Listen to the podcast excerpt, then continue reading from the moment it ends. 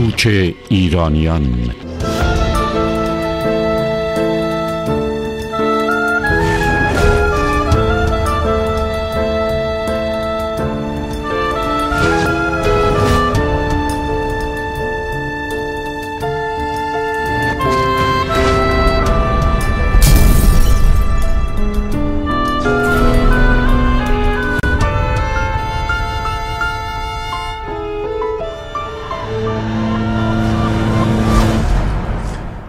درود و همدردی صمیمانه با ملت بپاخواسته ایران. به هر حال 44 سال طول کشید تا ملتی که قرار بود به خانه و اتوبوس و آب و برق مجانی برسد نقاب کامل از چهره فریبکار و کریه خونخوار خمینیسم و عمال این فرقه بردارند. و در مقابل در مقابل اما در سطح جهانی چهری که این روزها ایرانیان از خود نشان دادند چهره انسانهای متمدن متجدد و طرفدار آزادی است.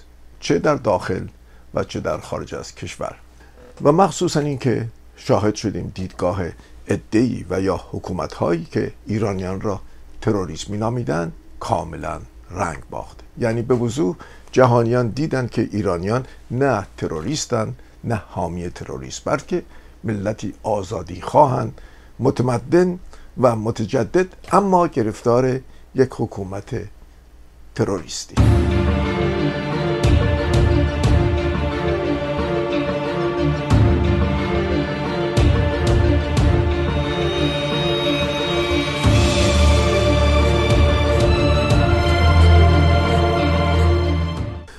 جهانیان در این روزها دیدن یعنی به وضوح دیدن که ملت ما مخصوصا نسل جوان ما به خصوص دختران و زنان ایرانی گرفتار قومی از تبار خوناشام صدر اسلامن که هیچ نسبیتی با ایرانی صاحب فرهنگ چندین هزار ساله ندارند همچنین جهانیان شاهدند که ملت ما امروز در سطحی گسترده دست اتحاد به هم دادن.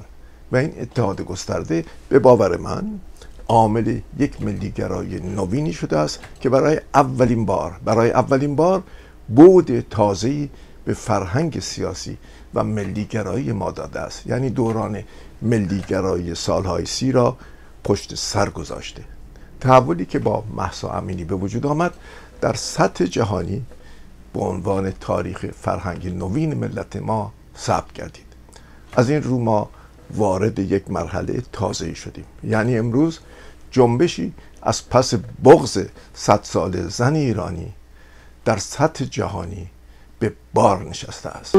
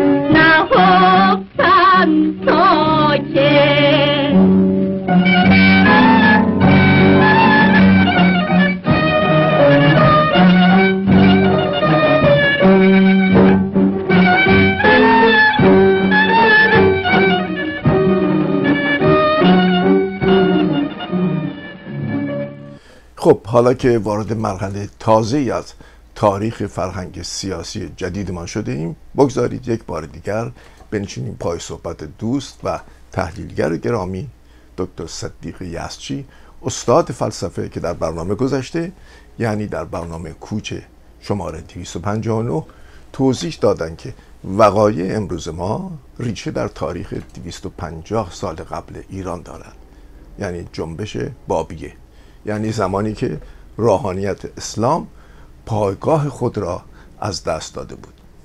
از اینجاست که ما در سال 57 گرفتار انتقام این قوم پسمانده تاریخی جامانده در پستوها و علمیه های مساجد خاک گرفته شده ایم.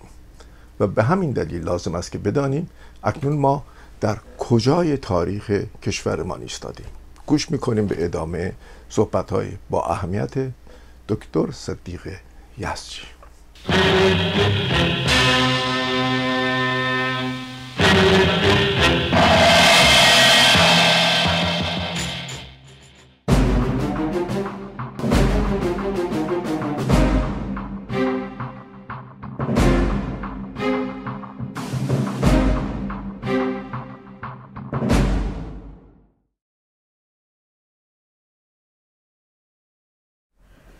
ما از این نحو نگاه تاریخی که من امروز در این گفتار دارم توضیح میدم اونو حداقل طرح مسئله رو انجام میدم بهش نگاه نکردیم ما. ما یعنی اینو نپرسیدیم که روحانیت و سازمان دینی با قدرت حکومت یا قدرت سیاسی شانه به شانه هم زندگی کردن. تقسیم قدرت بوده. بله. اما چه میشه که در سال پنجاه و هفت هر دو اینها یکی میشه و سلطنت رو سرنگون می‌کنه خودش قدرت اون رو به دست می‌گیره. چرا؟ ببینید یکی از این دولت مردان محمد رضا شاه در یه مصاحبه ای که هنوز هم این دولت مرد آقای هوشنگ یا دکتر هوشنگ نهاوندیه. بله. فکر می‌کنم هنوز به قول مسلمانان سلم الله در قید حیاته. فکر می‌کنم در خانه سالمندان باشه. بله به هر حال امیدوارم که عمرشون طولانی باشد. بعد ایشون من در یه مصاحبه شفاهی ازشون شنیدم. شنیدم که می‌گویند که پادشاه محمد رضا شاه شاه در اون سال آخر یا اون ماهای آخر سلطنتش پیش از انقلاب از من خواسته بود اگه اشتباه نکنم مثل اینکه پادشاه ازش خواسته بود که با این فقهای قوم صحبت بکنه یا با اونها در تماس باشه. بعد ایشون یکی دو نوبت میره پیش آیت الله شریعت مداری و با او گفتگو می‌کنه. شریعت مداری چیزی به دکتر ناوندی نقل می‌کنه که به من گفت اینو به پادشاه ابلاغ کنید برسونید. اون مورد نظرمه. اون حرفی که آیت الله شریعت مداری به دکتر نهاوندی میگه که چه باشه و اون خیلی مهمه. اون گله می‌کنه از شاه که آقا ما و شما مشترکن. عین این جمله رو به این نحوی که من دارم ادا می‌کنم نگفته بدون تردید. مفهوم اینه ما و شما مشترکن یه حقوقی داریم یک نقشی داریم و یه جایگاهی داریم. شما اینو باید رعایت کنید. حالا اون اینو می‌خواد. یعنی شریعت مداری از محمد رضا شاه می‌خواد که مثلا اون جایی رو که حق ماست رعایت نکردی. خب این جوهره این حرف همون چیزی که من دارم میگم. یعنی این دو ساختار شانه به شانه هم قدرت سیاسی رو اداره می کردند حالا اختلافی که بین روحانیت یا همین سازمان دینی یا اهل شریعت نگهبانان شریعت قرای مصطفوی که این آیون روحانیون باشن. اونا اختلافشون با محمد رضا شاه کجا بود؟ روشنه. اختلاف اونا کجا بود؟ اختلاف اونها دقیقا همون جایی بود که شیخ فضل الله نوری اعلام کرده بود. دقیقا. شیخ فضل الله نوری چی گفته بود؟ شیخ فضل الله نوری گفته بود آقا شما از حقوق نمی‌دونم مشترک عموم مردم صحبت می‌کنید. آزادی که حالا به کنار. از برابری در اسلام ما برابری نداریم. بین مسلمان با نمی‌دونم یهودی با مسیحی و با فلان آین و با بیدین اصلا حقوق برابری وجود. زن با من شما غلط کردید کجا زن با مرد برابری؟ اصلا برابر نیست. نساؤکم هر سن لکم. نساؤکم هر سن لکم. زنان شما مزرعه های شما. کجا مثل شما؟ بله؟ بعد اون انقلاب سفیدی که به راه افتاده بود. دقیقا و قضایایی دیگه. بله. پس چی؟ پس مسئله چی بود؟ مسئله این بود که از صد صد و ده به سی سال پیش از جنبش مشروطه باد دیگری در ایران وزید. اون باد باید خاموش می‌شد. صحیح. تازه خواستم اشاره کنم که آی- آیت الله شریعت مداری انسان تازه نه اصلا اینجوری نیست. اشتباه نکنید. نه. بین آیت الله شریعت مداری و آیت الله خمینی معتدل. هیچ تفاوتی وجود نداره. شریعت مداری معتدل نبود؟ نه نه نشد. ببینید آیت الله شریعت مداری ممکن بود مثل بسیاری از فقهای دیگه نظیر خودش برای حفظ وضع موجود و خراب نکردنش و بهره بردنش در حدی که حدود قدرتش رو تهدید نکنه چشمش رو ببنده. ولی خمینی چشمش رو نبست. بله. متوجه میشه فرقشون همین بود. خب این در 44 سال قبل خب حالا منظورم به چیه؟ منظورم به اینه که یک نبردی از دیویست سال پیش آرام آرام شروع شد و به جایی رسید که نیروهایی در درون این روحانیت متوجه شدن اگر وضع اینجوری پیش بره این چیزی که دیویست سال پیش یعنی شریعت که دیویست سال پیش بادش وزیده بود که به پایان خطش رسیده کارش تمام خواهد شد. پس ما باید جلوی اینو بگیریم. چجوری؟ با وحدت قدرت سیاسی با قدرت دین. بله. همین خیلی ساده. کاری که آقای خمینی. دقیقا انجام. بله. اصلا شما نگاه کنید تمام این چهل و چند سال ستیزی که با ارزش های غربی میشه با چیچی غرب ستیزه؟ وگرنه با بهره گرفتن از زندگی غربی که خود این جماعت هم خودشون هم فرزندانشون هم ایل و تبارشون هم تمام کسانی که در دامن این رژیم هستن می‌تونن بیان از کلیه تنعمات غربی بهره ببرن. اما ارزش های غربی یعنی دموکراسی یعنی آزادی یعنی ب... چرا در برابر زنان اینجوری ایستادن؟ همین روسری و همین بله. هجاب بله. چرا؟ به همین دلیل که اشاره به همین دلیل. برای اینکه این هجاب بیفته شریعت تمام کارش. دقیقا. اینو باید بدانی. خب فکر می‌کنم به اندازه کافی شما شکافتید. ولی پس از 44 سال در کجای این تاریخ است دقیقا. ما در این نبردگاهیم. آینده این سرزمین فردای ایران فقط در گرو عبور از این شریعته. یعنی چه؟ یعنی در عرصه عمومی. معنی این حرف این نیست. کسی که در زیست خصوصی و شخصی خودش شریعتی رو می‌خواد داشته باشه بله. عبادتی رو بکنه یا چه بکنه؟ نه. اون اصلا, اصلا به کسی مربوط نیست. معنی این حرف این نیست که من می‌خواهم بگویم که دین رو مثلا می‌خواهیم توجیه کنیم یا نکنیم. نه.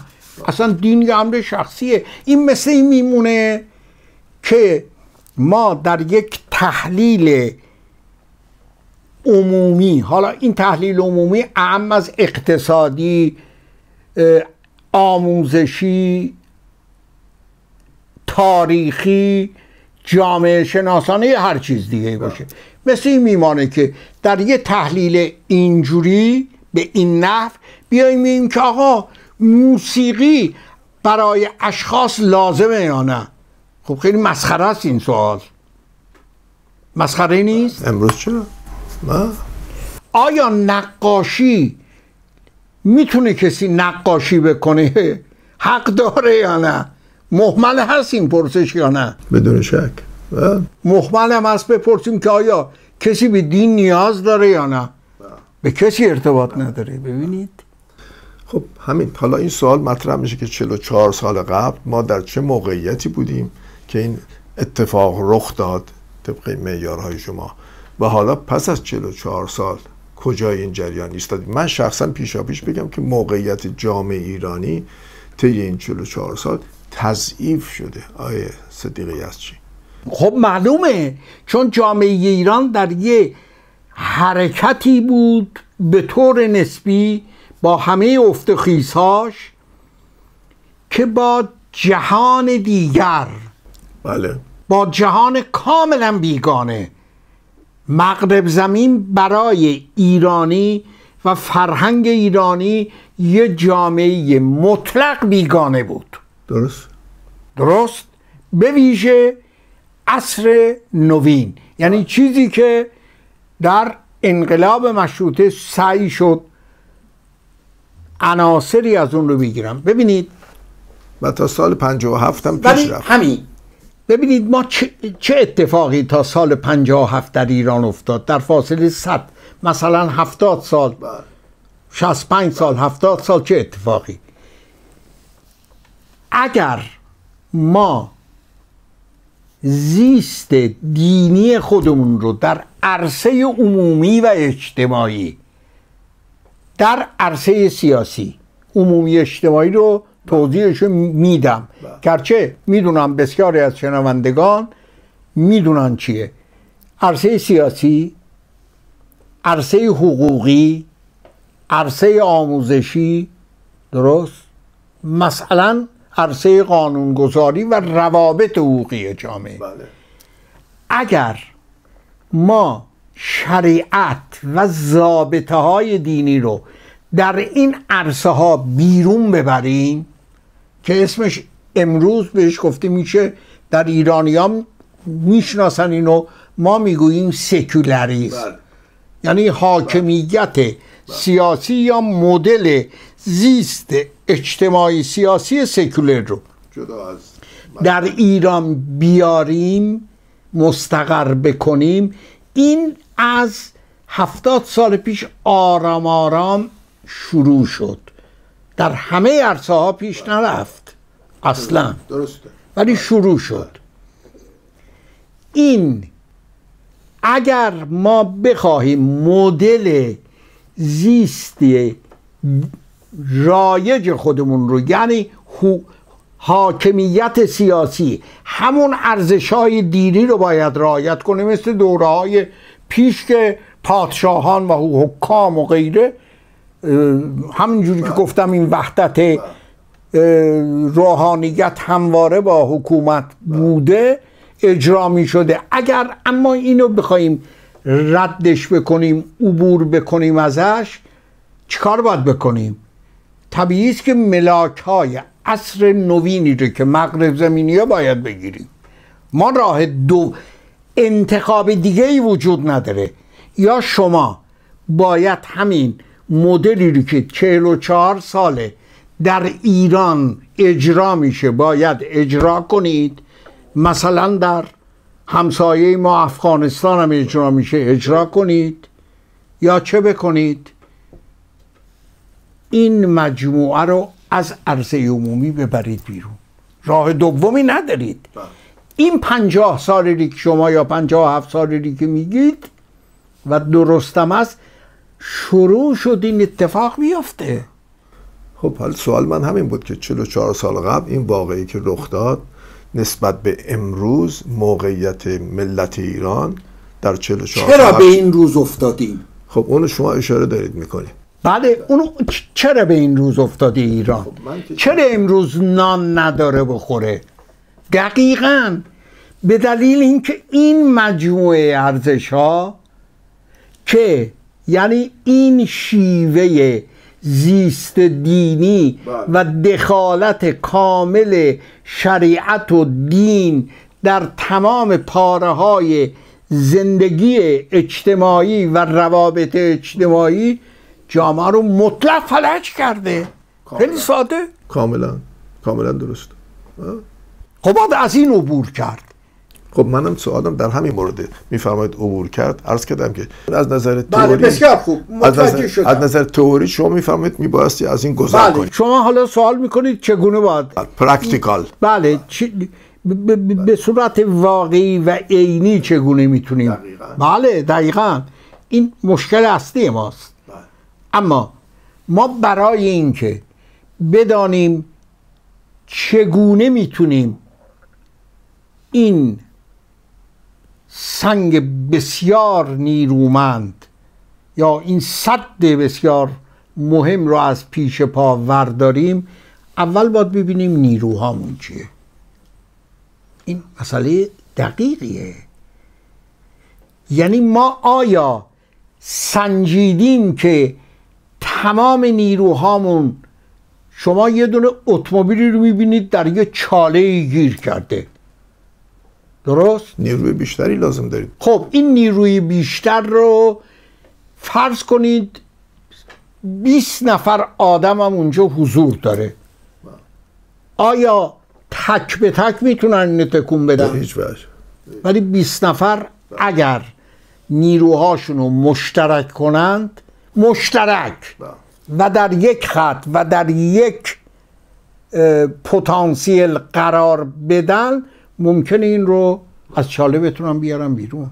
اجازه من یک اشاره بکنم. تنها چیزی که به نظر می‌رسه نارضایتی قشر گسترده ای از مردم از این نوع حکومت هست. حالا چقدر این کاربرد داره من نمی‌دونم. نه ببینید نارضایتی نارضایتی یک آمادگی پتانسیله. یعنی یه توانایی ممکنه.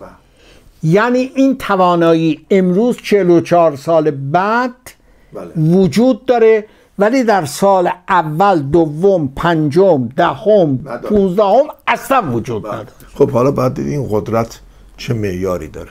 یا اگر وجود داشت عده بسیار قلیلی بودن سرکوب می شدند درست؟ خب ما اینو ما اینو هنوز هنوز هیچ کس این پرسش رو دقیق مطرح نکرده. این نیرو چقدره؟ و این نیروی ناراضی یا آماده گذر چقدره؟ ما این هنوز نمی‌دونیم. ببینید مثال برای شما می‌ذارم. آیا جنبشی که زنان ایران برای هجاب انجام میدن در بیان درگیری و نارضایتی هاشون با حاکمیت. این یک جنبش. یه جنبش دیگه شش ماه پیش هشت ماه پیش نمی‌دونم نزدیک به چند ماه پیش در اصفهان کشاورزان و مردم عادی آمدن برای آب و مسائل خودشون تظاهرات کردن. آیا ماهیت این دو جنبش یکیه؟ آخه.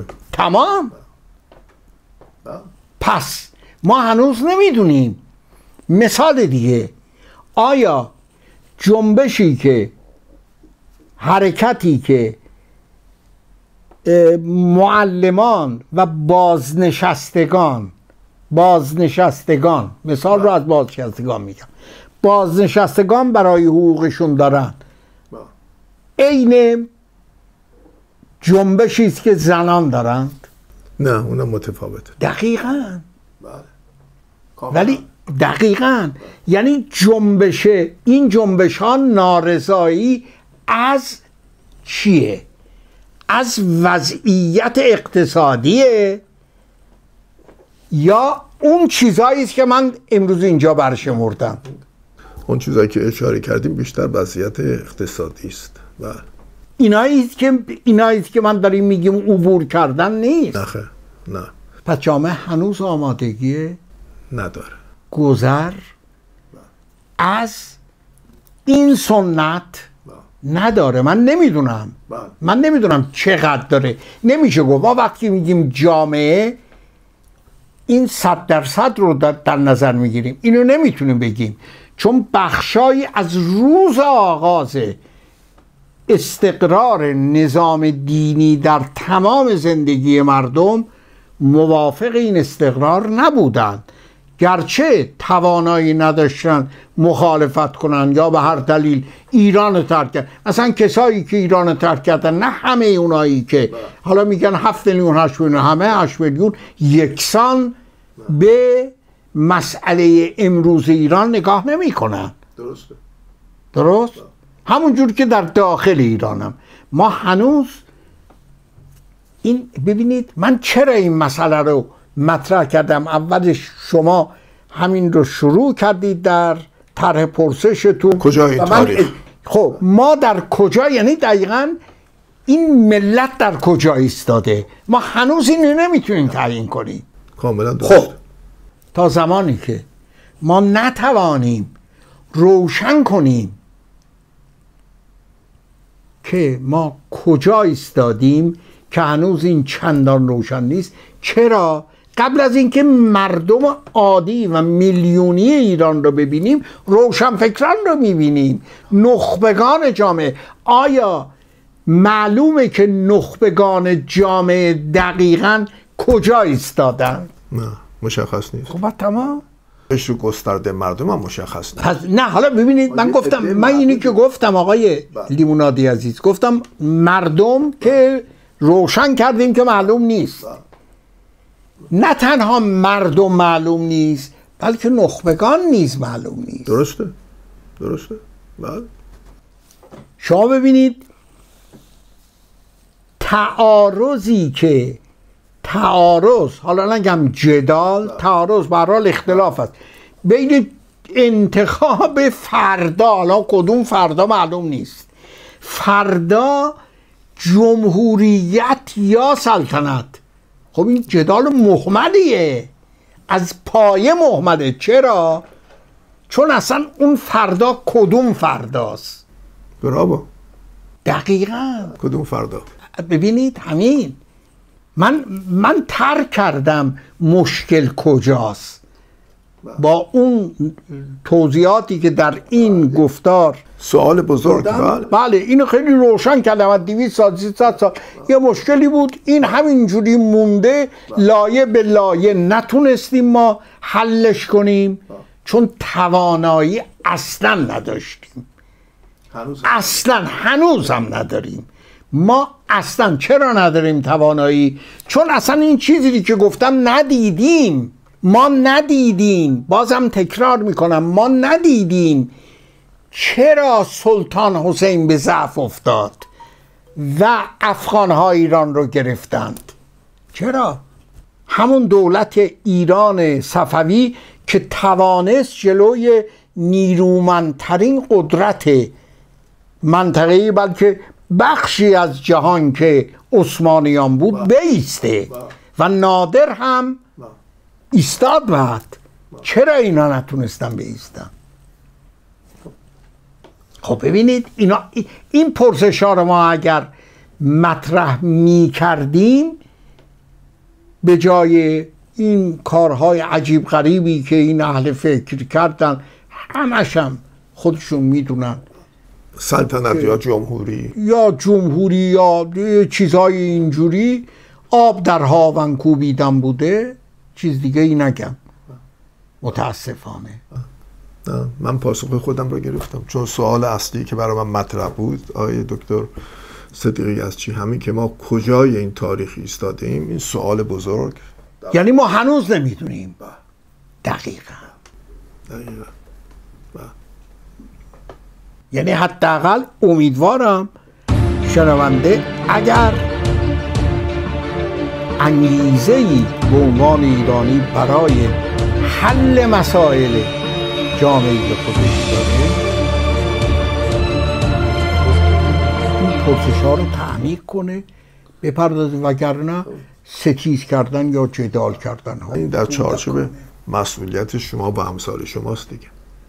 خب من که در حد خودم خب ببینید همین همین همین چیزا همین مطالبی که امروز گفتم که حالا فقط طرح مسئلهش گفتم وگرنه شرح و بست و گشودنش نیازمند به وضوح روشن شد. این اشاره که شما داشتید به وضوح روشن شد که در چه موقعیت ضعیفی ما ایستاده ایم دقیقا. اشاره می‌کنم ضعیف. ناتوانیم اصلا ناتوانیم. و و شوخی است حرفایی که آدم میشنوه. مخصوصا این اواخر در ارتباط با اپوزیسیون که بسیار تضعیف شده نسبت نه اصلا اصلا اصلا, اصلا این صحبت ها اصلا این صحبت ها جز یه سرگرمی ها فقط بچینیم با هم نمی‌دونم. همین دیگه من نمی‌دونم. من این چیزها رو نمی‌فهمم اپوزیسیون و فلان این حرفا. آشنایی ندارید باش. و نه نه واقعا آشنایی ندارم. یعنی می‌تونم بفهمم. ولی سعی کردم تو تمام این سالها در زندگی فکریم سعی کردم که کنکاش هایی اگر دارم در تاریخ خودمون بتونم اون رازهای پنهان این تاریخ رو که بسیار پنهانه بسیار پنهانه. چون ما کار نکردیم کار متدیک نکردیم کار روشمندانه نکردیم. ما چون کار روشمندانه بلد نیستیم. نه آمادگیش هم کمه. خب بله این آمادگیش هم نیست. یعنی انگیزه نداریم. دقیقا دقیقا. انگیزه انگیزه نداریم. هی کمتر و کمتر شده انگیزه. بله اصلا انگیزه اون شما نگاه کنید حالا ما نه وقتشو داریم نه دیگه محور صحبتمونه. ما می‌تونیم باز کنیم نگاه کنیم. از مشروطه به این سو لایه به لایه عرصه فکری ایران ضعیفتر و ضعیفتر و ضعیفتر و ضعیفتر شده. یعنی مقطعی که تقریبا یه چهره هایی یه کارایی کردند و می‌تونستن ادامه بدن پایان رسید 1120 بود. از 20 به بعد سرنگ فرود. و متاسفانه. از 20 به بعد. بله بله. بله با اون دگرگونی که پیش آمد اخراج نه فقط اخراج رضا شاه نبود. نه دیگه حکومت بعدی که نه حکومت بعدی. اصلا خود رضا شاه عملکردهای به ویژه ده ساله بعدش در توقف و ترمز زدن به اون حرکت ها دخالت داشت. اینو باید بپذیریم. چند سال آخر رو میفرمایید. به ویژه مثلا سال 1112 13 دقیقا. به بعد دوازده سینزده. به بعد فرهنگ فرهنگ روز به روز قفل داشت می‌شد. قفل می‌شد. قفل می‌شد. قفل شد رسید به بیست. پسرش اومد قفل شد. قفل شد که من در گفتگوهای دیگری که به ویژه با شما بله داشتم اشاره داشتید. بله. که شنونده می‌توانه به گفتگوهای آقای لیمونادی با من خطابم به بیننده است. می‌توانه مجددا مراجعه کنه اونا رو. یک بار نه چند بار بلکه ببینه. بلکه هوشیاری نسبت به اون وقایع و وضعیت امروز پیدا بشه و انگیزه ای نسبت به نسلهای جوانی که دیگه فردا مال من نیست. درسته. یا نسل من نیست. ما چندی بعد بدون تردید مثل همگان تموم میشیم. ما هم میریم چندی بعد. خب. چقدر هیچ کس نمی‌دونه. اما مهم این نیست. مهم مهم اینه که فردا متعلق به ما نیست. حداقل نسل جوانی که امروز هست بدانه. ما کار زیادی نکردیم. روی قفلت روی نادانی هامون و روی خودخواهی هامون و کلمه دیگه ای نمی‌خوام به کار ببرم. با شما هم عقیده بله همین. حداقل این نسل بیدارتر عمل کنه. نه دیگه صحبت های شما همیشه بسیار روشنگرانه بوده برای جامعه ایرانی. من فکر می‌کنم این صحبت هم کار خودش رو انجام میده یعنی تأثیر گذاره امیدوارم. امیدوارم. من یک بار دیگه سپاس گذارم از شما از وقتی که گذاشتید و پذیر می‌کنم. منم متشکرم. خوشحالم که با شما باز گفتگو کردم. من فکر می‌کنم نتیجه بسیار خوبی گرفتیم. امیدوارم. و برحال امیدوارم اینو شنونده کسانی که میشنوند می‌تونن نظر بدن و من خوشحال میشم. حتی بدونم که شعاع این سخنان یا این تحلیل ها این تحلیل ها به ویژه این بررسی ها که هیچ بررسی هم نیست اینو من بگم بلا فاصلی صد درصد باشه. البته قابل نقد قابل کمبودهایی داره باید و من چیز زیادی رو باز اشاره می کنم امروز به ویژه روی اون مفهوم پایان شریعت که زنگش پیشتر خورده بود هنوز اون دلایل بیشتری رو که باید باز بشه از در تاریخ من اصلا اینجا اشاره نکردم. بعد که چیزی که می‌خوام نوشتم و منتشر شد می‌بینن.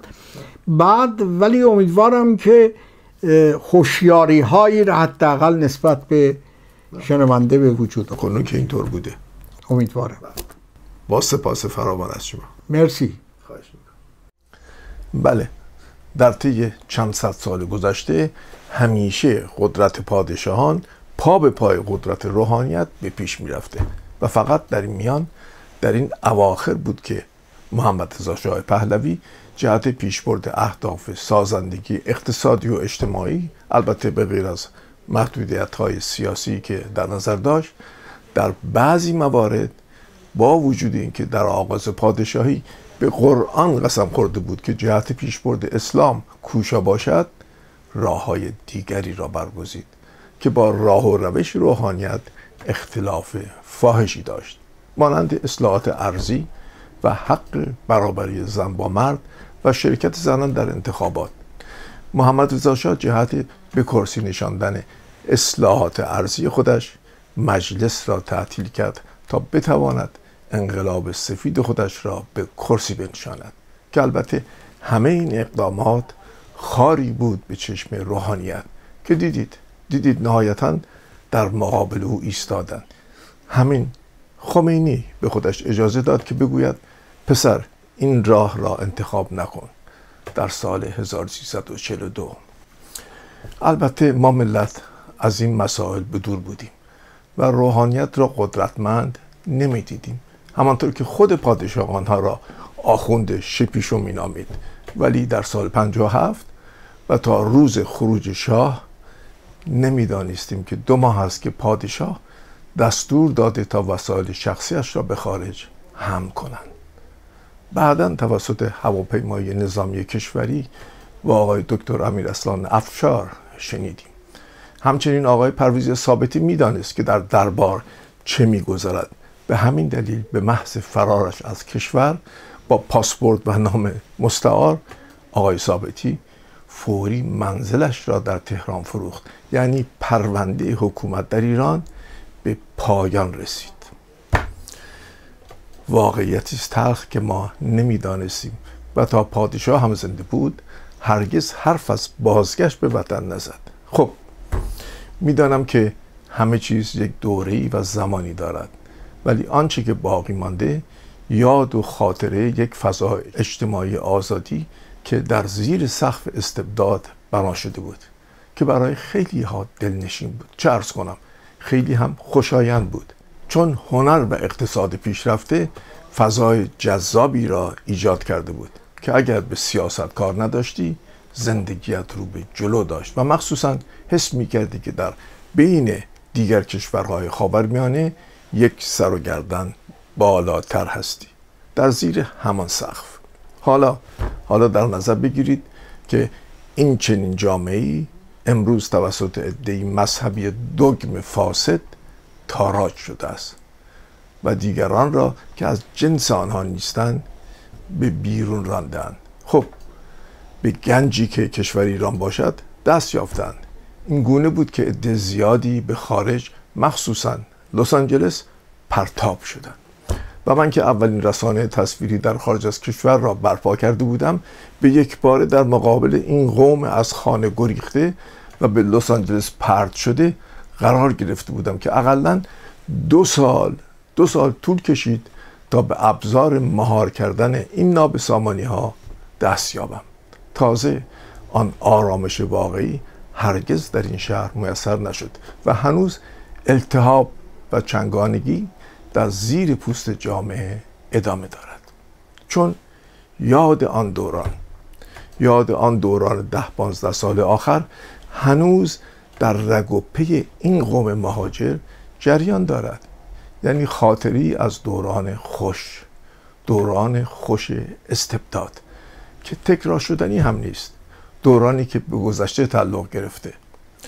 و حالا امروز جا دارد که نگاهی داشته باشیم به لس آنجلس شهر فرشته ها با ما باشید. IRTV تقدیم می کند لس آنجلس شهر فرشته ها یادش به خیر اون روزای آفتابی. بعد از ظهرای گرم و لخت پاییزی که مادر به زور ما رو میخوابوند. یادش به خیر روپوشای ارمک دودی که همیشه یه جوری ناقص بودن. یا زیادی تنگ بودن یا زیادی گشاد یا زیادی بلند. اما پدره همیشه مواظب بود که زیادی کوتاه نباشه. یادش به خیر مادر بزرگ با اون لباسای خونه پاتیس آب نباتی رنگ. یادش به خیر زنگ انشا و فقه و ورزش و تنبلی. یادش به خیر کتابای توی بغل جورابای کوتاه سفید کفشای ورزش ملی. و بالاخره یادش به خیر وسوسه عشق و آزادی و سرانجام ازدواج. حالا دیگه همه و همه انقدر از ما دور شدن و رنگ باختن که انگاری اصلا نبودن. یادش به خیر بزرگتر که شدیم روشن فکر شدیم لباسای سیاه می پوشیدیم درد پوچی گرفتیم. من خودم دو تا پسرمه داشتم که از همه ما زودتر صادق هدایت خوندن و به دامن سارت پناهنده شدن. باباشون از ایتالیا شلوارای لوله تفنگی براشون آورده بود. با بلوزای مشکی می پوشیدن و توی خیابون پهلوی جولون می‌دادن. یکی کتاب زیر بغل بعضی وقتا دوربین به دست مثل توریستا. غذا نمیخوردن که لاغر چو نی قلیونی بشن. یعنی مد بود. هر کی مریض بود هر کی سل داشت هر کی بیشتر رنج می‌کشید یه جوری محبوب تر بود. سینمای بعد از ظهر پنجشنبه و بعد هم جمعه ها دو تا چهار یا سه تا پنج. فیلم های نئوریالیستی ایتالیا ویتوریو دسیکا ویسکونتی آنتونیونی بالاخره بونوئل. دزد دوچرخه چاقو در آب آگراندیسمان نفرین شدگان جذابیت پنهان بورژوازی. کتاب های آلبر کامو و کافکا که دست به دست میگشت. بیگانه و محاکمه. تجزیه و تحلیل حافظ و مولانا دم گرفتن خیام و بزرگ داشته فردوسی و سهروردی شبهای شعر انیستیتو گوته خانه فرهنگ و هنر ایران. شمشک و آبلی رفتنها. تابستونا اوشون و فشم گشت سر و رامسر دوره های خانوادگی. خلاصه کار به جایی کشید که پشت بعضی از واندبارا می نوشتن زندگی سرابی بیش نیست. من همیشه با خودم فکر می کردم اگه یه فرنگی از من بخواد اینو براش ترجمه بکنم حتما فکر خواهد کرد که ما ایرونیا فیلسوف هستیم. چون اگه راننده یک وانتبار انقدر تحصیل کرده و فهمیده است که اینو می‌فهمه دیگه وای به حال سفیر کبیر و وزیر و وکیل مملکت. یادش بخیر فیلم های جاهلی رو مسخره می‌کردیم. با تخم کدو به زیافت مهدی کلا مخملی می‌رفتیم. دست آخر چهار تا فوش چاربداری حوالش می‌کردیم. اما حالا همین فیلم ها رو توی قوطی های پلاستیکی مجلجل که منظور همون مجلل باشه با روجلت آبرنگی تفتهنی به قیمت سر آدم میفروشن. حالا وقتی دور هم جمع میشیم بعد از خوردن عرق مفصل و غذاهای دست هشتم مثلا ایرانی تهیه شده در لس آنجلس می نشینیم به تماشای تخت خواب سه نفره و کیف می‌کنیم. حالا دیگه سنگ وطن به سینه میکوبیم. نوارای بی سر و ته این و اون و زق و زقشون دلمون رو آب می‌کنه. حرفای بی سر و ته نویسندگان و شعرهای قلابی در غربت رو هرد می‌کشیم بالا و تازه بحثم می‌کنیم. جوانکی که از پاسکال نقل قول می‌کنه. شاعری که با لنز رنگی از نگاه میگه. شاعری که موچ می‌کشه. نویسنده که حلمن یزید میطلبه و تنوره می‌کشه. خانم خانداری که مثل مادونا لباس میپوشه. دختری که هفت من توالت می‌کنه. مثل اسپانیولیا هفت تا سایه رنگی بالای چشمش میماله. که همیشه من یه جوری یاد اون لیوانای رنگی تاشو که با خودمون میبردیم مدرسه میندازه. خلاصه که میمیریم و تب می‌کنیم واسه اون که زودتر داد بزنه خاک بر سر فلان شخصیت مذهبی. تازه وقتی نوبتمون می‌رسه که بریم توی اون زمین چمن و روبروی اون ساختمون سر به فلک کشیده فدرال فریاد بزنیم زنده باد وطن یادمون میفته که هزار و یک جور قرار و پارتی و مهمونی خصوصی در انتظارمونه. نه که نمیریم. اگرم بریم با دل پر که ای بابا آخرش که چی؟ با پاهایی که انگار دو تا سنگ گنده بهش وست کردن لنگان لنگان میریم به محل و از دور محک می‌زنیم که چگونه است آن حکایت. ریخت و قیافه فلان مزدور بی سواد که بوغ و کرنا راه انداخته و فریادهای مرگ بر شاه فقید و مرگ بر همه حالمونو به هم می‌زنه. گفتاز کنالیم که از ماست که بر ماست. دست آخرم یک مشت بیل و یک مشت حرف مفت و غم و درد. به راستی تا حالا از خودتون پرسیدین چی به سرم اومده؟ اگه تا حالا فرصت نکردین بنشینید پای این برنامه از خودتون سوال کنید. چرا که بنده حقیر سراپ و تقصیر نشستم به مصاحبه و پرسجو. من به خصوص روی سخنم با اونهایی است که مثل من به همه این چرندیات حساسیت پیدا کردن. اسماعیل خلج نمایشنامه نویس در نمایش گلدونه از زبان گلدونه خانم میگه چی بودیم؟ چی شدیم؟ چی میشیم. حالا حکایت ماست. اینکه چی بودیم و چی شدیم حکایتی است جدا. اما اینکه چی میشیم مورد نظر ماست. اینکه فارسی فراموش انگلیسی یاد نگرفت. هلهله و چلچله های تو خالی سایه های رنگی عشقای دو روزه جنگ و دعواهای اعصاب خورد کن کشمکش های اخلاقی مصرف مواد مخدر تهمت های ناروا و از همه بدتر بیهویتی. ما اکثرا داریم کارهایی رو می‌کنیم که نه تنها در اون تخصصی نداریم بلکه اگر مهاجر نشین نمی شدیم هرگز از مغزمون هم خطور نمی‌کرد که این کارا رو بکنیم. ژنرال بازنشسته ای که متصدی پمپ بنزینه. کارمند اداره سابق به قولی کیترینگ می‌کنه. غذاهای جشن ها و عیاد رو تهیه می‌کنه. هنرپیشه قدیمی سرویس لیموزین داره. خانم خانداری که مانیکوریست شده ناخونای مصنوعی سوار انگشتا یادم می‌کنه. معربی که به گیر سابق حالا سیاسی می نویسه از زور کمبود هنرمند در هر زمینه شبه هنرمند همینطور مثل قارچ از زمین سر در میاره دیگه نور علا نور وسایل ارتباطات جمعیمون که همینطور با استفاده از بیخبری و بلبشای زندگی اجتماعیمون میگه و می‌نویسه. فارسی غلط حرفای گنده گنده تو خالی جستای آبکی سیاسی در نقش درد و دلهای اجتماعی. دری به تخته ای می‌خوره یکی تلویزیون می‌زنه یکی به قول دوستان مجله می‌زنه. چهار نفر رو ردیف می‌کنه چهار تا مصاحبه می‌کنه با یک مقداری تبلیغات میده ما نوش جان بکنیم. این مصاحبات از جهاتی بسیار دیدنی و شنیدنی و خواندنی هستند. اولا اینکه مصاحبه کننده نه تنها هیچ علاقه به گفت و شنود نداره بلکه اگه کمی روانشناسی بدونید و از رفتار انسانی هم سرشته داشته باشید متوجه میشید که قرض از سوالات همه چیز است مگر خود سوال. چرا که سوال کننده یا می‌خواد هر چه زودتر از شر سوال شونده خلاص بشه یا سوال خصوصی می‌کنه که اصلا به اون مربوط نیست و از همه بدتر و توهین آمیزتر انقدر حرف می‌زنه که مجالی به سوال شونده نمیده. معمولا سوال شونده بخت برگشته که احیانا از میکروفون یا دوربین به شدت ترسیده سعی می‌کنه خیلی ادبی با نزاکت جواب بده اصلا نمی‌دونم این میکروفون چه نقشی رو بازی می‌کنه که تا به دهان آدم نزدیک میشه یک دفعه همه ادیب و سخنور میشیم در مصاحبه ای آقایی از خانمی می‌پرسید فرق بین موسیقی کلاسیک و موسیقی مدرن در چیست؟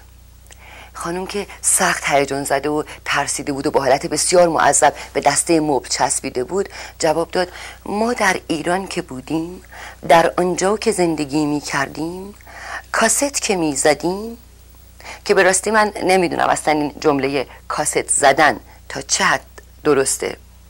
به هر کاست که می زدیم و و و و و. باری به هر جهت به قول آمریکایی ها ملتینگ پات به قول خودمون آش شل قلمکاری است. این حکایت. به امید دیدار. لس آنجلس شهر فرشته ها در نگاه به کوچ ایرانیان با ما همراه باشید تا روزی با هم آن را به پایان برسانیم.